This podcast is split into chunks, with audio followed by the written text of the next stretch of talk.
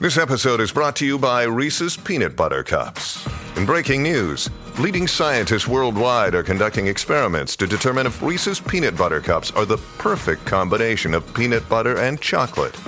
However, it appears the study was inconclusive, as the scientists couldn't help but eat all the Reese's.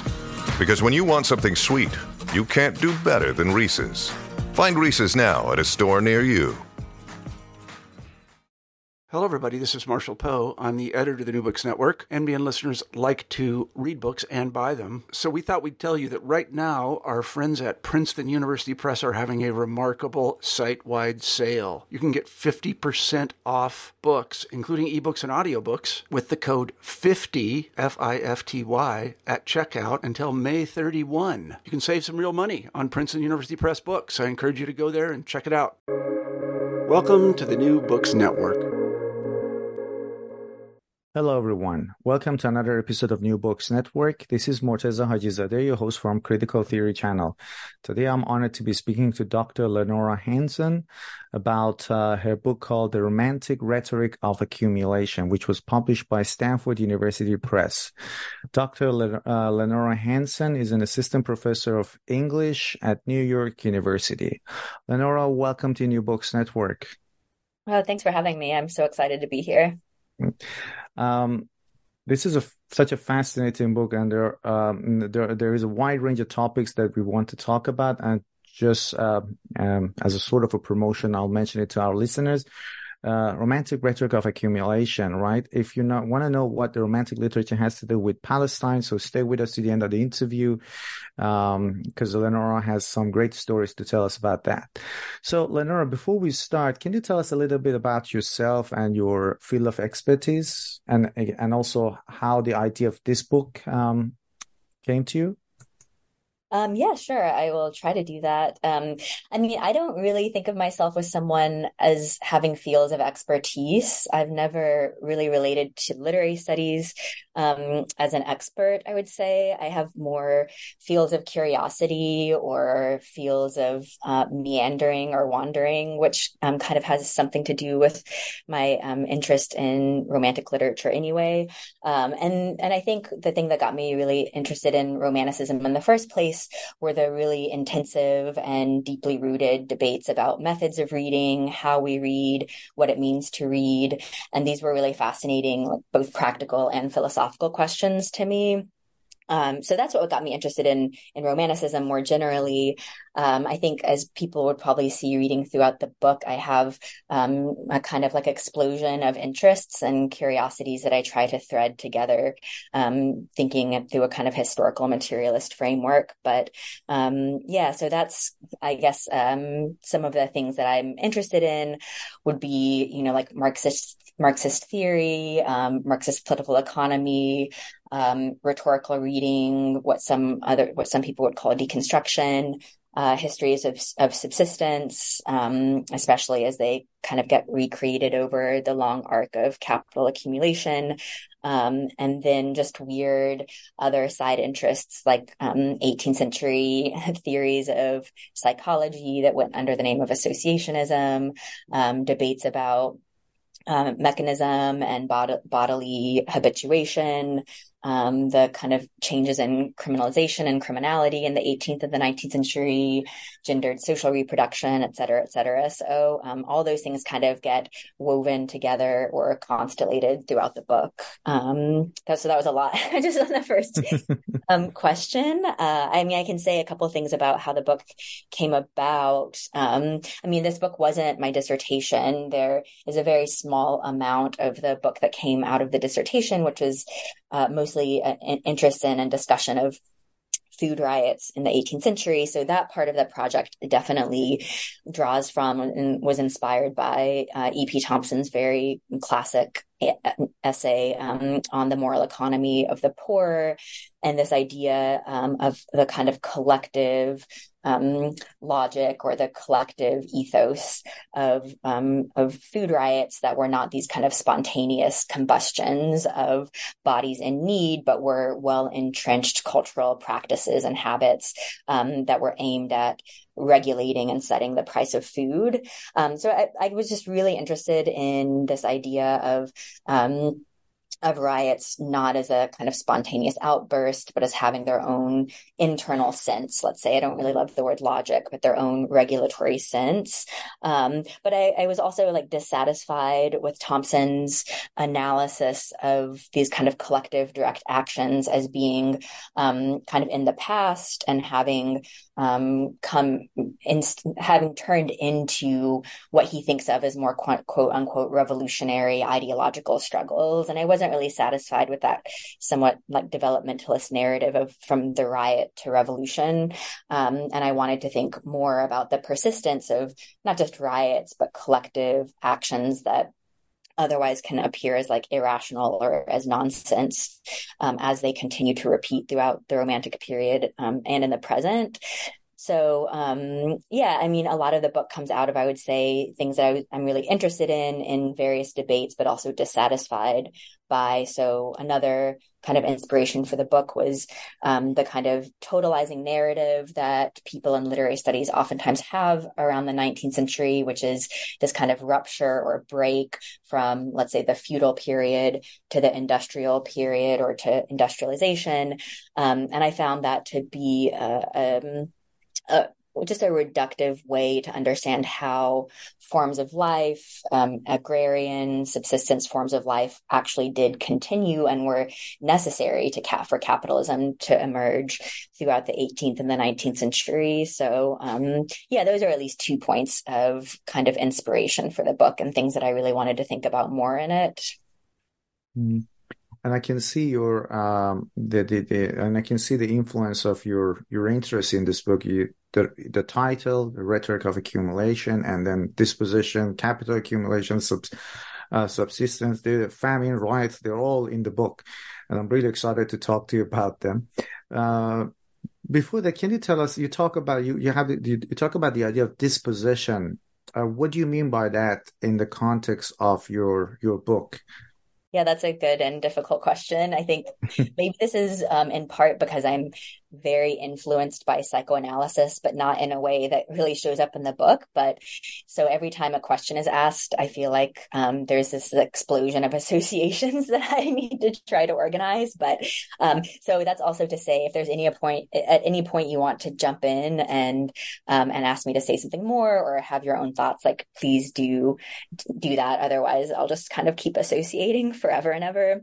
Um, but yeah, so the I guess I would say mm, to be kind of schematic in a book that's not actually very schematic.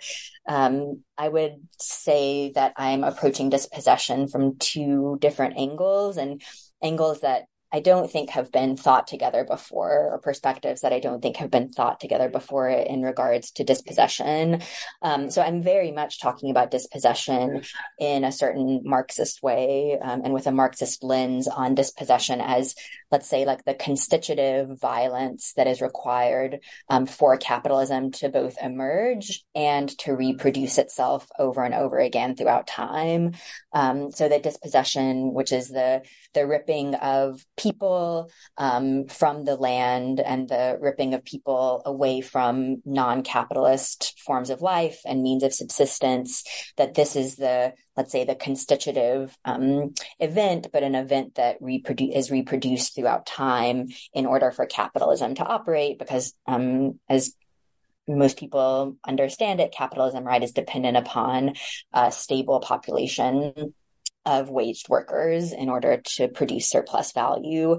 Um, and one thing that's interesting about working in Romanticism to me is that um, the literature produced at that time is produced in the context of this, uh, let's say, r- ripping away of people from the land, and they're being forced into a form of labor, wage labor, which people did not want to conform to at the time. Hence, the emergence of all of these forms of criminalization of other ways of living. Um, so there's that kind of um, uh, inspiration or definition of dispossession that's operative throughout the book.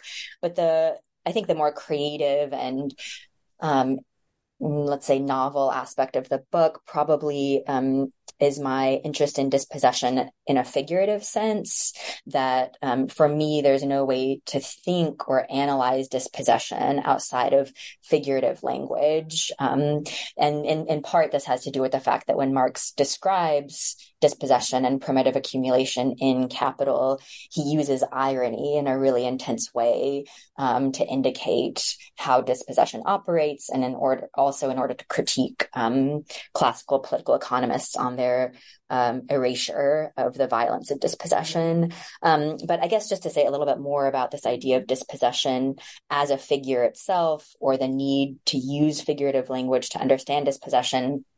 Uh, one one of the things that I try to show in the book is that we need figurative language to understand dispossession because dispossession is not a linear uh, doesn't operate through kind of linear causality. It doesn't operate through the kind of successive temporality of narrative.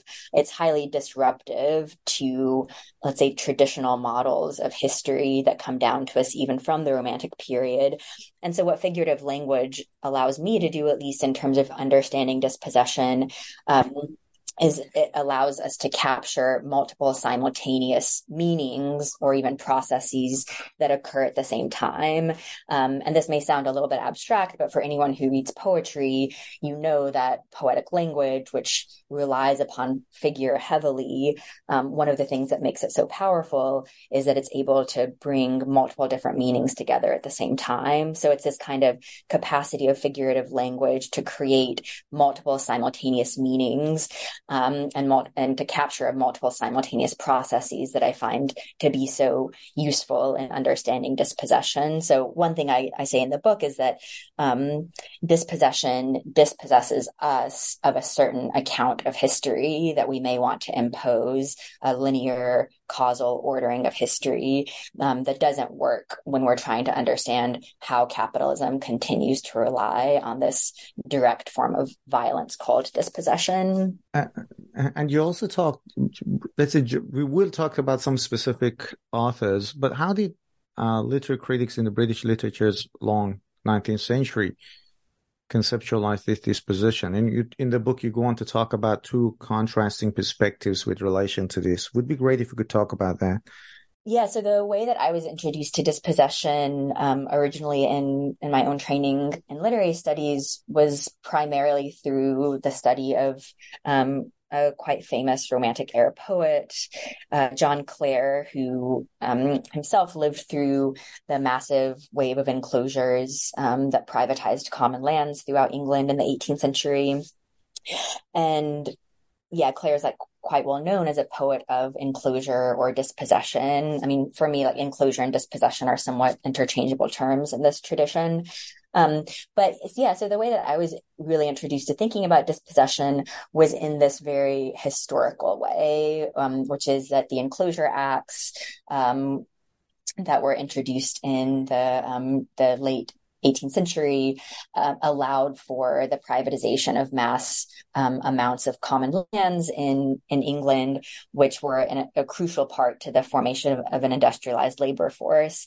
But the way that this kind of narrative was introduced to me, and the way that I um, was um, th- that I learned about it was very much with this idea that the enclosures in England were a somewhat confined or a singular event. Um, that once the enclosures in England happened, then the kind of process of modern industrialization was on its way, and dispossession wasn't really a part of the equation anymore. Um, and this is not even entirely different from the way that certain Marxists have understood dispossession to operate as this kind of um, single event that launches industrial industrialization um, and then is no longer part of the core of capital accumulation. Um, so that is one um, version of dispossession that I'm trying to rework or rethink in the book um, to kind of challenge literary critics to understand dispossession as something that um, happens over time and in an ongoing way, although always with its own specific and contextual contingencies. And this is one one reason why I think dispossession is such a powerful way to historicize and to think about literature, because it means that as scholars or as readers of Romanticism, a period that hypothetically um, is historic or typically historicized as ending in 1834, um, that the literature that we work on is deeply significant to understanding processes that continue to occur today. And um, as you hinted at before, this is something we can talk about later in regards to my interest in in Palestine and Palestinian literature.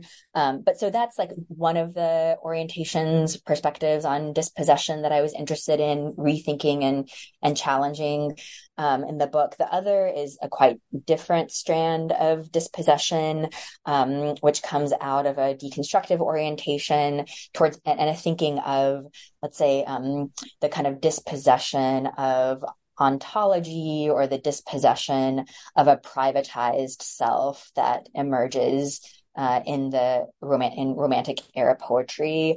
Um, so deconstructive readers, especially in books that were published throughout the thousand throughout the 2000s, were really invested in thinking about poverty and dispossession not as historical processes, but rather as a kind of philosophical way to understand how the kind of sovereign subject or a sovereign ind- individual could be emptied out and dispossessed of that sovereignty through a certain kind of poetic language, or that language always points us to this kind of constitutive poverty of the individual. Um, and while I find that to be a very um, beautiful and, and, persuasive way to read poetry, it really lacks um, a historical engagement with the processes of dispossession that, say, like Clare's poetry evokes.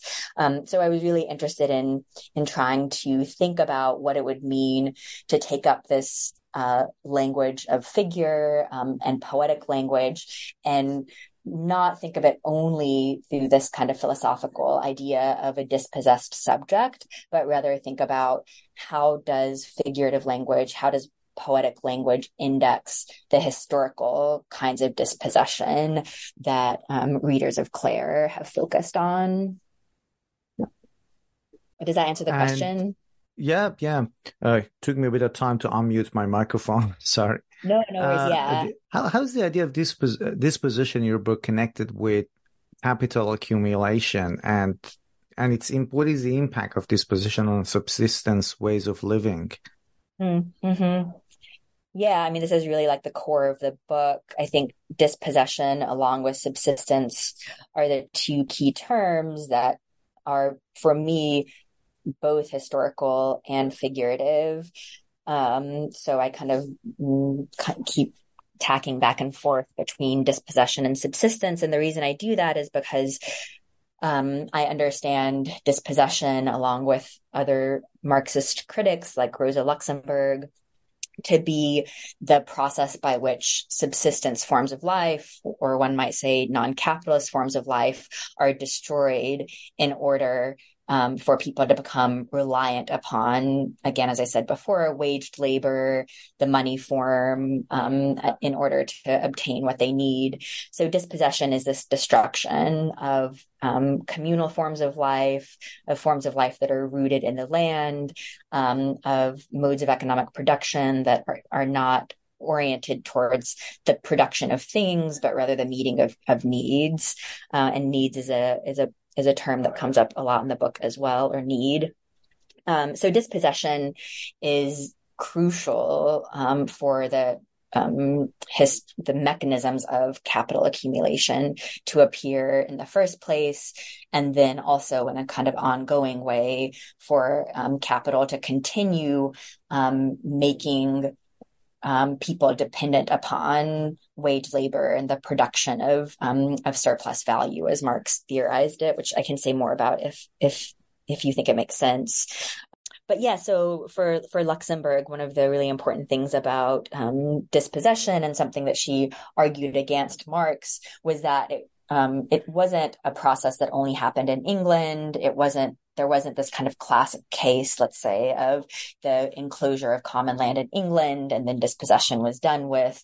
Um, she showed that dispossession was necessary for global capital accumulation to occur, um, that in order for capitalism to remain profitable, there always needed to be a subset of um, of, of a population that was not um, living under or pre- predominantly um, living under capitalist forms of life because capitalism required um, people who uh, were not fully integrated into capitalism to consume um, the products that were overproduced in capitalist economies. Um, so for Luxemburg to kind of say that in a more simple way, there always needed to be something outside capitalism in order for capitalism to function.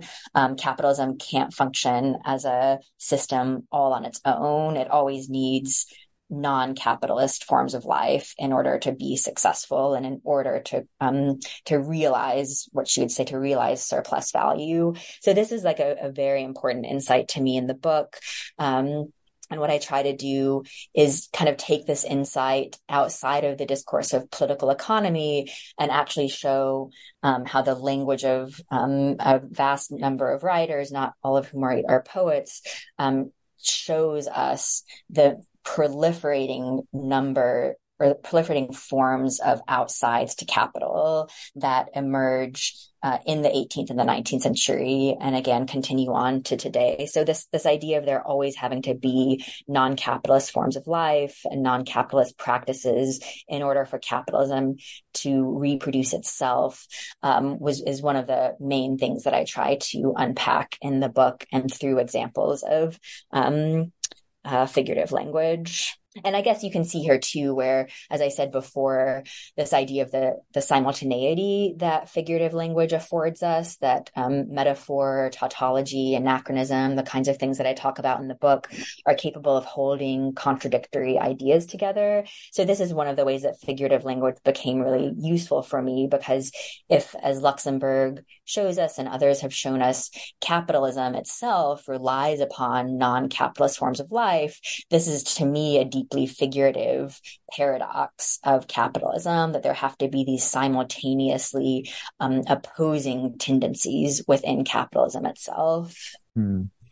And, and uh, uh, you also talk about the riots of 1795. So, just for some historical background, what what was that? What were those riots, and why did they occur? Um, so those riots were the 1795 riots um, were part of a wave of riots that took place across England, uh, in part due to inflation, in part due to the ongoing uh, wars with um, with France, but also as E.P. Thompson describes it, the the riots were largely an effect of the um, growing tendency within England um, to export goods elsewhere in order to um, uh, attain a higher profit, um, therefore, like le- leaving populations within England um, in greater need. There were also crop failures that year, so you know it's a kind of like um, what do you call it, like a condensation of multiple factors.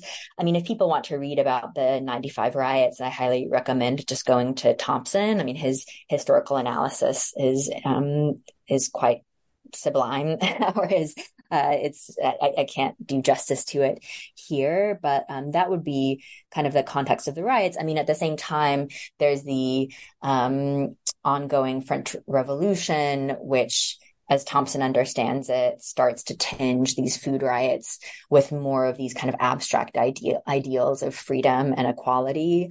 Um, so that's one of the reasons that the 1795 riots were really important to him. Uh, and uh, uh how does you, you you make this argument in the book that um, subsistence subsistence style production was actually good at meeting people's needs at that time? how, how is that? Um, yeah, so I mean, on these que- these kinds of questions, I honestly think that the sources that I rely on for the book are probably um, stronger than what I, I have to say. Although I'm I'm happy to expand a little bit on what I I mean by subsistence. But um, there's a handful of people who that I would recommend um, others to read if they're interested in more of a kind of historical and economic analysis of how subsistence is actually good at meeting people's needs. Um, and so I draw on people like a, a I think a very little known Italian um, Marxist feminist political economist named Antonella Picchio, who wrote a book called Social Reproduction. I believe that's the name of it um, in the 80s. Uh, I also draw really heavily from the work of David Lloyd, who works primarily in an Irish context and on Irish history. And then, of course, E.P. Thompson is an important person here.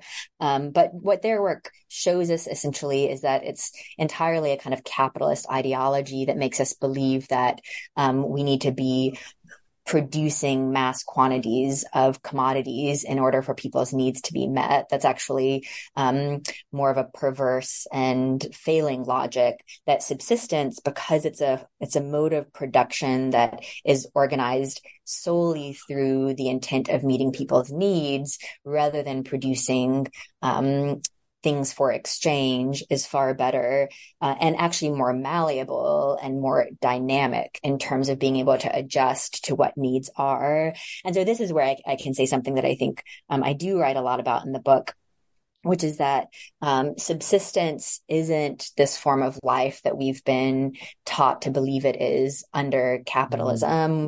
Um, we tend to think about subsistence as this meager form of life. I think it evokes fantasies of starvation, of famine, which is a term that I use in the book of essentially barely making it, of, of bare life, um, as a, a term that was quite popular a few years ago. But it was only in the 19th century that subsistence acquired this meaning of meagerness and bareness. Um, and part of the argument of the book that I make is that this ideology of subsistence or um, a mode of production that's geared towards meeting people's needs, it takes on this this fantasy of bareness um, precisely because of a capitalist ideology that emerges to cover over how good subsistence farming, subsistence ways of life, agrarian ways of life are mm-hmm. at meeting people's needs. Um, and so the way that I tend to treat subsistence throughout the book is, is this kind of like interwoven, um, or as like Walter Benjamin would say, this kind of constellated um, site that registers a a, a, paradox of, let's say, human or even ecological need. And that paradox is an entanglement of surplus and lack. Um, and, but surplus and lack can get reorganized in very different ways under subsistence economy, which is to say that um, in the way that I think about subsistence, the surplus of subsistence isn't a surplus of commodities or a surplus of money. It's a surplus of time, to do other things. It's a surplus of um, culturally specific forms of life. It's a surplus of even, let's say, deviations in language, of a creative capacity in language. And what is lacking in subsistence is the lack of a kind of capitalist excess or a lack of surplus value, this thing that gets wrung from the lives of workers in order for capitalism to make a profit. Um, so what I try to do in the book is to show that subsistence is never one thing, um, that it does register a kind of lack, but that lack is a lack of kind of capitalist violence, or that lack is a lack of um, capitalist surplus. Um, so I'm not against the idea even of thinking about subsistence uh, as a balance between surplus and lack, or excess and um, and minimality, or excess and um, and yeah, let's say even like meagerness. But I think that what we need to do is rehistoricize subsistence to understand that um, the relationship between surplus and lack is actually a more um, beneficial one for human life. Uh, now let's talk about some specific uh, texts that you discuss in the book. You, there's a poem, "The Maniac" by Mary Robinson, that um, that, that represents the idea of enclosure. And you also go on to talk about anachronism being mm-hmm. integral to capitalist division of labor. In, and mm-hmm. it's represented in the poem. So I'm really curious to know more about that poem and how it represents both closure and also this anachronism uh, being integral to capitalist division of labor.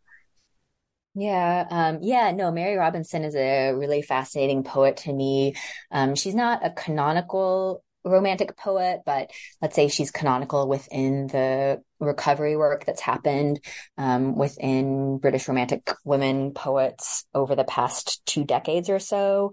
Um, but Robinson isn't someone who is read in relation to, um, you know, what I'm was talking about earlier as like subsistence forms of life or agrarianism or um, or enclosure. I mean, Robinson was very much a, a, woman of the city for a long time, and she's probably most famous for being a the a courtesan um, of uh, the of the prince at, um, in her youth, or uh, for playing Perdita in The Winter's Tale.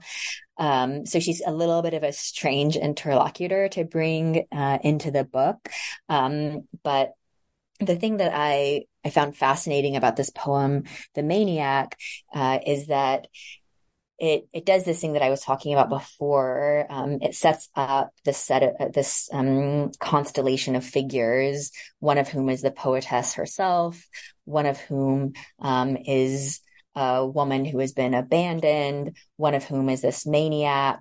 Um, and one of whom uh, is this minstrel figure uh, sitting in a sitting in a tower. Um, but each of these figures um, become, let's say, simultaneously sites of um, oppression for others, or let's say they have power o- over other figures in the poem, and they are also figures of vulnerability um, uh, themselves, or they're figures who are vulnerable to the imposition of power by others. Um, so I was really interested in this tension and this nuance that um, Robinson was able to draw out uh, in these figures of um, of being potentially powerless and also potentially violently powerful. And so I started thinking about that tension in relation to um, something that Angela Davis writes about in a quite famous essay on women and capitalism from the 70s. I believe she wrote it when she was um, still incarcerated. But she talks about the way that capitalism is fundamentally anachronistic in relation to the gendered labor that women do within capitalism and what that anachronism meant for her and the way that I played out throughout this chapter is that um, if capitalism is a mode of production that depends upon wage labor to produce surplus value, then women are essentially an anachronism within that system because um, women's unpaid labor in the home or unpaid labor of care work um, or unpaid labor of um, what some people call affective labor is itself not um, essentially capitalist. It's not a waged form of labor. So she tries to argue that capitalism depends upon this return to the past, let's say of like un, unpaid labor, unwaged labor in order um, to be successful as a um, as a as a system. So again, this is like one of these ideas of like the outside to capitalism is the d- dependency upon gendered and also racialized labor that isn't uh, that is not paid. Um, so I kind of I use this insight to think about the ways that Robinson's poem and the figures that she writes in it, which are um, a woman who potentially has been abandoned, a man abandoned, let's say, by her lover, um, with, at, while she's with um, she's with child, uh, and the maniac who is um, a figure who has potentially abandoned her, but has also himself gone mad.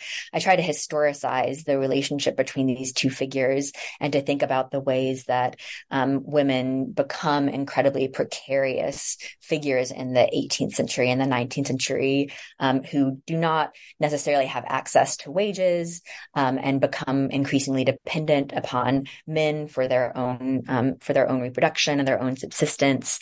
Um, the violence that this exposes them to um, but also in the context of the maniac and the poem, right? He is potentially this this powerful figure because of the ways that he um, potentially has abandoned this woman, but he himself is also a wanderer. He's homeless, unhoused, is what we might say today. Um, and he is also this figure of dispossession of someone who has been um, kicked off the land, whose means of subsistence have been um, robbed from him. So again, as I say, like what Robinson is doing is drawing together, as I understand it, um, all of these historical threads of dispossession um, and what Davis calls the anachronism of capitalism's reliance upon unpaid, unwaged labor of women and gendered violence. And she threads them together in this way that that never solidifies a condemnation of any of these figures um, in their position of power or vulnerability, but essentially constellates all of these historical forces um, for us in the span of um, a relatively short poem. I know that's a lot to to kind of like throw out for readers who might not have have read the poem, um, but I think you know one of the main things for me that that Robinson is doing um, is showing us that poetic language and this kind of capacity of the figure of anachronism holds these different temporalities together. Um, and it shows us that capitalism um, requires anachronism, that it requires these forms of labor that are prior to it, um, these unpaid, unwaged forms of labor in order for capitalism to operate. Mm. And and you also well, as you mentioned, Mary Robinson may not be a very well known uh, or canonical, let's say, writer, but you talk about Wordsworth as well, and uh, uh, you discuss the anxieties about witchcraft in England, in England, and how they manifest themselves in where where Words Wordsworth's works. So, how does it uh, manifest itself there, and how does it relate to the idea of um, the, the, that rhetorical language of accumulation? Um, yeah, I mean that's another chapter where I'm bringing together. I mean, it, the Robinson chapter is focused almost entirely on Robinson and and her mm-hmm. poetry. Mm-hmm. Uh, the Wordsworth chapter brings together a number of people. So I have um, a very famous poem by Wordsworth, The Thorn, along with uh, probably mm-hmm. almost entirely unknown poem that was begun by Wordsworth but fin- finished by Coleridge called The Three Graves. And then I'm also working really heavily with a treatise by Benjamin Moseley, a treatise on sugar, which is on its surface um, a kind of medical text about the benefits of sugar for working populations, but that is really um, an, a pro slavery tract, um, but has all of these crazy. Um, uh, attempts at historicizing sugar production over time that along the way discounts of course the knowledge and the sugar production of um, Arabic cultures um, prior to the 18th century. But that's just to kind of like give people a sense of of all of the texts that I'm working with in that chapter. I would say in in context of the Wordsworth's the the Thorn poem, um, what I try to do with that poem is shift um, attention away from um, the central character, Martha Ray, who um, in the narrative of the poem is implied to be potentially um, uh, a murderer of her own infant child. Um, I try to shift the attention away from that character and onto Wordsworth's very ambivalent description of the um, villagers um, in the village that Martha Ray is from. And the reason that I do that is because the villagers are, um, as I read it, quite condemned for their um, their their supernatural fears of Martha Ray and this idea that um, the grave that her child has been buried in uh, is itself um, uh, a kind of like mm, product or invested with the the powers of of witchcraft. Um, so Wordsworth, I think, is quite anxious throughout the lyrical ballads um, to uh, let's say like eradicate what at that time were seen as a very pre-modern fantasies of superstition or of witchcraft um, that these are like forms of stimulation or forms of belief that are archaic and that are pre-modern and need to be worked out of english populations. Um, and so he's very much kind of treating the villagers in the poem as a kind of like metonymy of a um, uneducated, uncultivated English um, working poor. And so that poem is like registering, uh, at least in one way, uh, the Witchcraft Act that was passed in, I think, 1736, which um, did essentially like a 180 on the criminalization of witchcraft. Um, prior to 1736, um, anyone, but primarily women, could be charged with, with witchcraft. Um, out of the fear of its efficacy, out of the fear that witchcraft could actually, did actually have power. So what I tried to do in my analysis of the thorn was to shift the focus away from Martha Ray uh, as a potentially a murderess or not, um, or an infanticide s or not, and focus on what I uh, what I understand to be um, at least Wordsworth as a symptom of the fear over village superstition. Um, and Wordsworth's lyrical ballads are heavily concerned with this, the idea that um, kind of unhealthy stimulants on, let's say, like the common man or the working poor, uh, one of which is superstition and these beliefs in witchcraft needed to be turned into a more regulated, helpful form of belief or helpful form of imagination. Um, so in, in my analysis of the thorn, what I try to do is show that, um, Wordsworth's depictions of the villagers as these kind of violent, potentially mob like, superstitious um, group uh, is itself uh, registering the effects of the 1736 Witchcraft Act, which did essentially like a 180 on the criminalization of um, witchcraft and superstition in England. So prior to 1736, if someone was charged uh, with being a witch, um, they would be judged and punished um, on the with the belief that witchcraft was truly a pernicious, dangerous practice. Um, after 1736, um, the Witchcraft Act uh, penalized um, people for the the belief in witchcraft um, or the superstition that witchcraft was itself actually efficacious and had real effects in the world. So the 1736 Witchcraft Act was essentially an attempt uh, to, let's say, erase and eradicate, or let's say, dispossess people of an belief in an attachment to um, earlier understandings of the world through the supernatural um, and uh, through uh, essentially non-enlightenment forms of causality or um, understanding of the world. Um, so part of the chapter is essentially um, trying to grapple with the different ways that um, the practice of witchcraft, but also the condemnation of superstition was playing out uh, in different ways in England and in different ways in Jamaica especially against uh, enslaved populations, um, and the this practice called obeah, which is still an ongoing practice in Jamaica and still technically on the books illegal.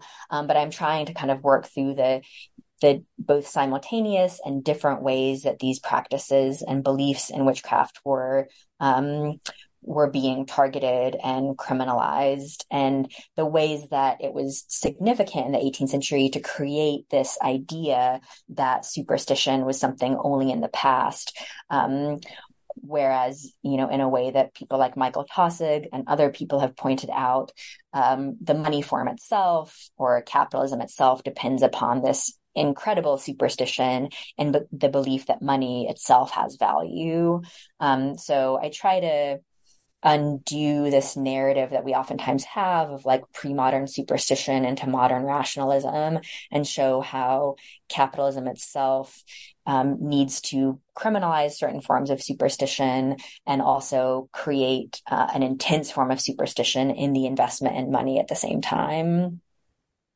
And uh, you you talk about several practices that came about as a result of this position, and these practices were criminalized. What were mm-hmm. some of these uh, practices that were made illegal? Um, yeah, I mean, throughout the book, I, I try to draw on any number of practices that prior to the 18th century would largely have been understood as very acceptable um, common practices. So let's say even wandering from one village to the next or wandering mm-hmm. um, mm. from one township to the next in England. This becomes criminalized as vagrancy um, in, in, a particularly intensive way in the 18th century. Um, but I don't mean to say that it was never criminalized before. This is partially going back to the idea of an- anachronism. Many of the things that I talk about in the book as becoming criminalized had been criminalized at different points in the past, but then became decriminalized or fell out of concern for um, authorities and then had to be reanimated and rejuvenated in newly criminalized forms. So I just want to say that by way of, I really work hard in the book to not create these narratives of how things were in the past versus the present or some kind of rupture narrative. Um, so that's kind of just as like a side digression. Um, but some of the other forms that I talk about, I mean, superstition and these ideas about witchcraft um, are ones that the chapter on Wordsworth and Coleridge and Moseley are really concerned with. I'm trying to take seriously that um, certain forms of belief that we deride as superstitious today are themselves rooted in um, highly complex forms of life that were rooted in the land and rooted in the earth. Um, this has, you know, some analogy maybe with work that's happening in indigenous studies right now. Um, but so this idea of the belief in the uh, a kind of supernatural capacity of language, a supernatural capacity of objects in the world that I understand to be a form of life that came to be criminalized under capitalism through these different forms of of um, the criminalization of witchcraft. So that's um, definitely one of the forms of life that I talk about. Um, another one would simply be, um, and this I'm really drawing heavily from Peter Linebaugh on uh, the ability to take um, surplus, um, let's say, products that were made uh, in the production process to take these things home with one and use them for their own purposes without having to pay for them. So, for instance, um, uh, a certain kind of like excess product of sugar uh, that is, let's say, molasses or something that's made as a kind of byproduct in the production process, um, or scraps of um, scraps of fabric or textiles that would have been cast off in the production process.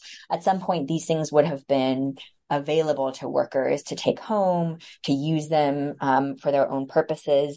And this was literally a way that people were able to avoid um, having to work for more money. Um, so these these were objects that uh, were termed perquisites, I, I, think is what Linebaugh um, uh, calls them.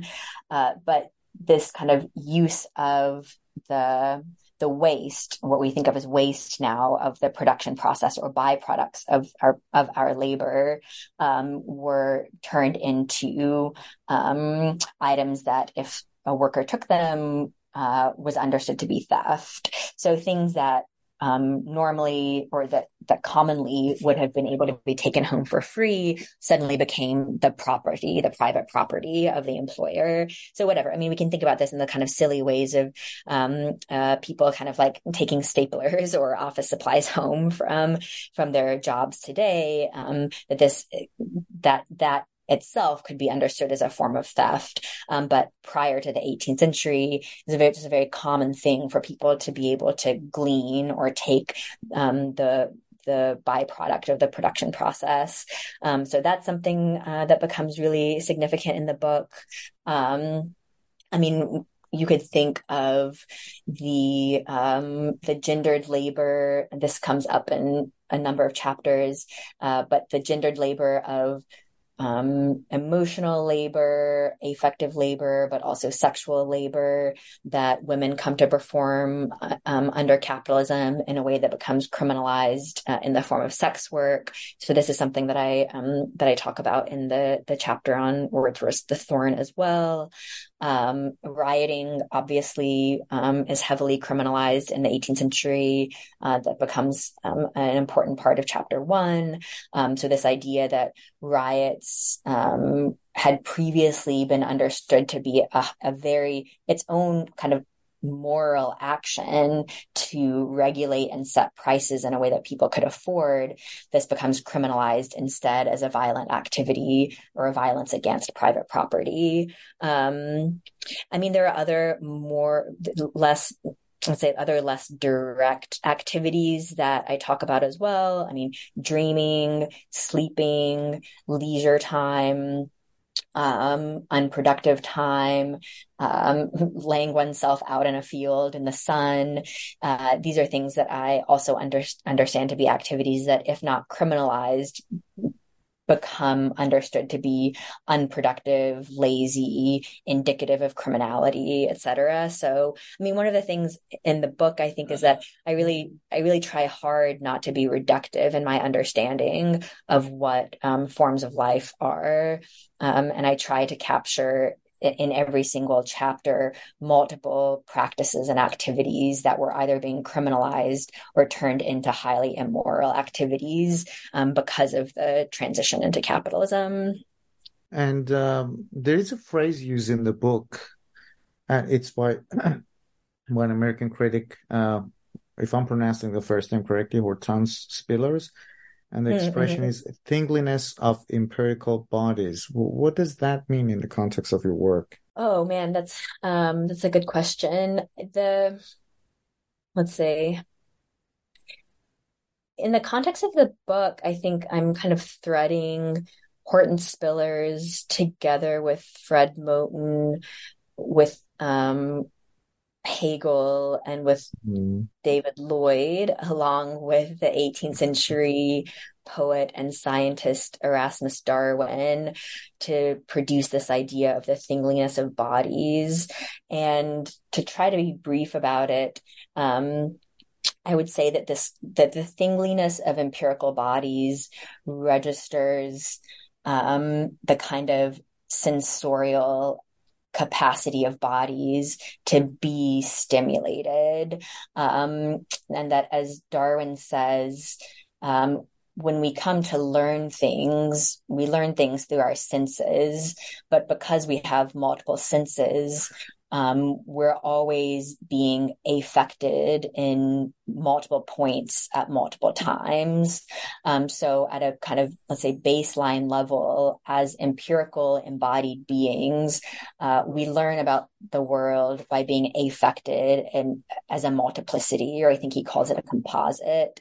Um, so the thingliness that I'm kind of interested in, in looping all of these people together, um, is in the communal, collective, um, disparate ways that our bodies um, are affected and affectable. And this becomes a highly racialized way of understanding bodies in the 18th century. I mean, Denise Ferreira da Silva um, figures as a very important theorist in the book as well for this, that um, this understanding of a kind of composite or let's say collective sensorial openness to the world gets coded in highly racialized ways such that um, Black people, Africans, enslaved people, um, and in different ways, women are too affected and too affectable that they're always under the um, the domination, let's say, of collective impulse or collective stimulation.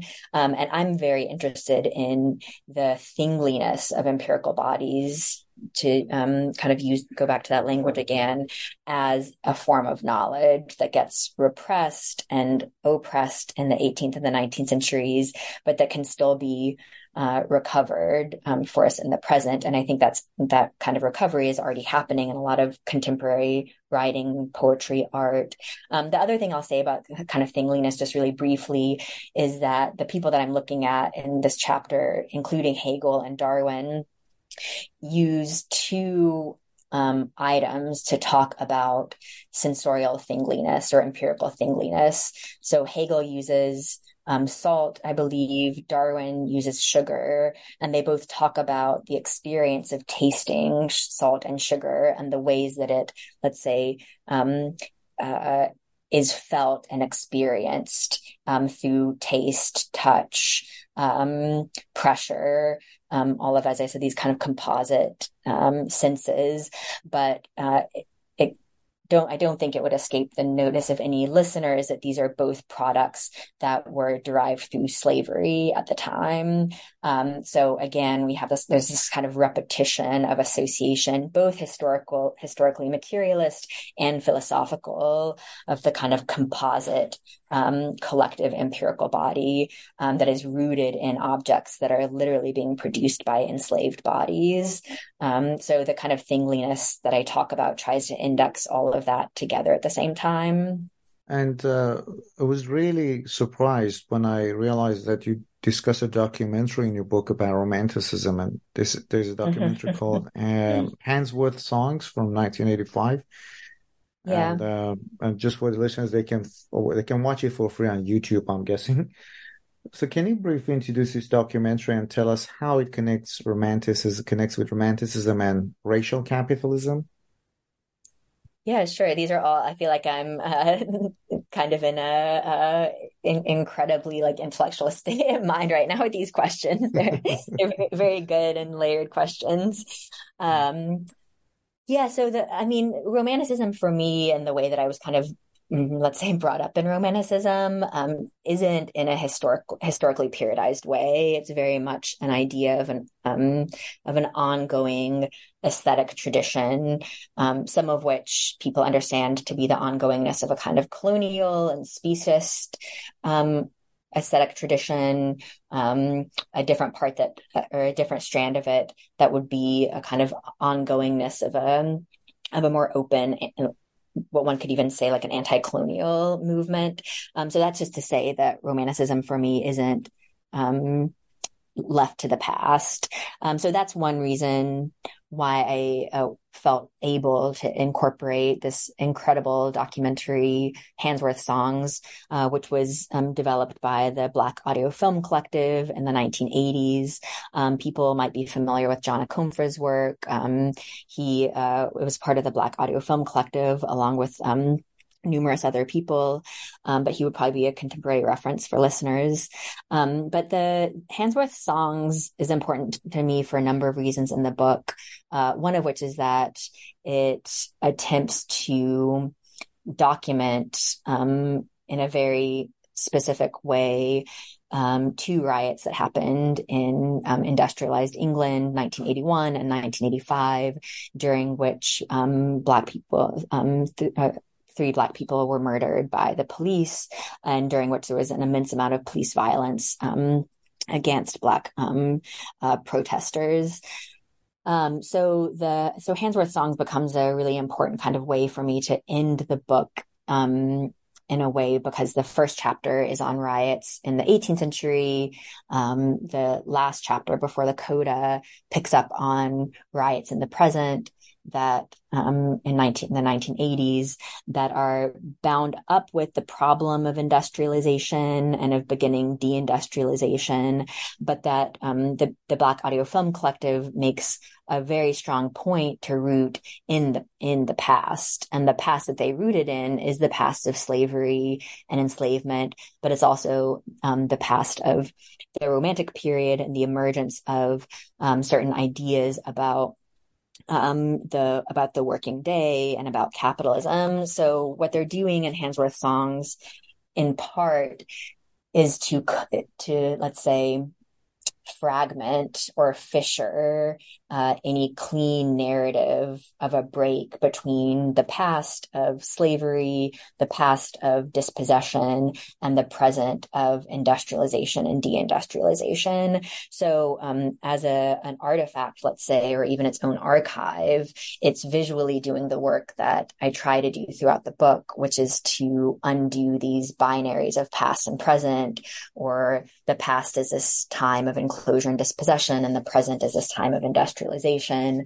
Um, and the, the way that they accomplish this kind of fissuring or fracturing is through like a heavily, heavily montaged and collaged um, aesthetic form, which they were kind of criticized at the time for being avant garde with, um, or being too avant garde in their use of this technique. But the thing that really drew me to the documentary is that um, in one of the, in an interview with them, I, I think it might be with Coco Fusco, I don't remember, but someone says, this was the most straightforward way to represent history. And I was really astonished with this idea that um, a kind of montage or collage form for them was is a straightforward mode of representation of that that statement uh, really um, resonated with me in terms of thinking about figure and figuration as a holding together of multiple different temporalities uh, and a holding together of multiple different processes at one time.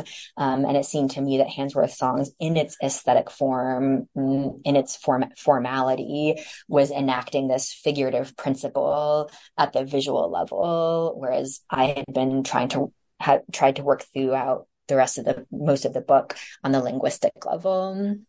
And uh, let, let, me go back to the point that I raised uh, at the beginning, or to say the point that I mentioned at the beginning.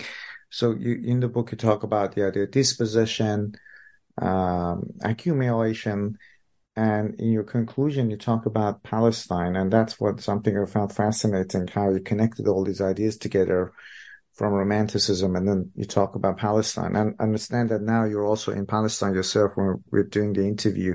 So how does romanticism, the idea of romanticism and also disposition in the context of work relate to Palestine, to the Palestinian cause? Yeah. Um, can you hear me? You were breaking up for a second. Yeah, yeah I can. Okay, perfect. Just wanted to make sure. Okay. Um, okay, so I'll say uh, one thing more directly related to the book, and then I'll say a few things that have kind of come about and expanded um, since I wrote. Um, and you're right. Yes, I'm in um, the occupied territory of Palestine right now. Um, and I really appreciate you being willing to um, do this interview while I'm while I'm abroad. Um, I guess as one kind of cautionary note, I would say I'm always hesitant to um, approach this question of what is the relationship between romanticism and Palestine, not least of which because romanticism has historically been and, and, and, is, I think, a very European tradition and a very European framework, um, which isn't to say that um, it is essentially that, um, but I'm always wary of um, giving the idea at all that what I'm trying to say is that um, Palestine fits into Romanticism. Um, that is not at all uh, a kind of argument that I would want to make. Um, that being said, what I I try to do in the coda and at the end of the book is is to expand um, Romanticism not as a category on its own, but Romanticism as something that indexes an important um, the important problem of dispossession and then think about dispossession as a global phenomenon and then think about um, well then how can we take romanticism and expand it um, make it uh, a an anti-European category, let's say, by thinking about dispossession in a global context. And so, of course, this takes me um, to Palestine, where dispossession since 1948 and the establishment of the state of Israel has been ongoing in in so many different ways and in so many different ways that are lodged against um, the reproduction of forms of life, not least of which um, subsistence and agrarian forms of life, um, which again is absolutely not to say something about Palestine as pre-modern. It's to say that these agrarian subsistence forms of life are incredibly important to the present and to capitalism. Um, but in the um, in the coda, I am kind of taking up a um, a really beautiful um, idea that Jeffrey Sacks writes about after um, the Modern Language Association rejected um, a resolution to pass a boycott, divestment, sanction resolution um, against uh, Israeli um, institutions. And one thing that he says there is that, um, and I know this gets in the weed a little bit for people who are, are not familiar with the BDS campaign, but one thing that he says about the Modern Language Association refusing to endorse the Palestinian civil society call to boycott Israeli institutions um, is that it demonstrated a failure of reading on the part of the MLA membership, which is somewhat ironic because the Modern Language Association is the association of literature professors and language teachers. Um, so one thing that I try to think about in the coda are the ways that um, what uh, a real anti-colonial reading practice entails is a destruction and a deconstruction of a, um, a category of capital L literature that makes it impossible for us to think about the condition about conditions of dispossession in the present as part of the work that we do, um, and that what a real practice and method of reading um, or an anti-colonial practice of method reading would entail is an engagement with these historical conditions of dispossession that to me are inseparable from and irreducible from a very long tradition of literature that um, as the book presents it uh, one starting point for that relationship between dispossession and literature is romanticism. Um, but i mean since i finished the book I've been involved in, in a number of projects that I'm really excited about coming to fruition in the next couple of years, um, and that are really starting to think about the ways that um, British literary studies and especially 18th and 19th century British literary studies literally cannot engage with Palestine because we are so oriented um, and we understand literature so much through the category of the European nation state. Um, and this makes it impossible to think about Palestine um, in a, the historical context of the 18th and the 19th century, in which Palestine did exist and was referenced as Palestine, um, because Palestine wasn't organized as a European nation state. Um, it didn't have the kind of bordered uh, ethnocentrist, uh, exclusionary um, identities that European nation states were um, establishing at the time. So one of my interests in turning towards Palestine in a historical sense, um, which also requires us to think about Palestine in the present, I think, but in a historical sense is because um, thinking about literature, culture, life in Palestine in this in the historical period that we call Romanticism would literally entail the abolition of the category of literature as we treat it through a, a solely um, nationalist statist lens. Um, so I'm very interested in that. I'm working on some pedagogical materials right now that will be published soon on the Undisciplining Victorian Classrooms website that will help familiarize people with how to teach about Palestine in the 19th century. That's a collective and a collaborative eff- effort. Um, I'm really excited about about those materials coming out.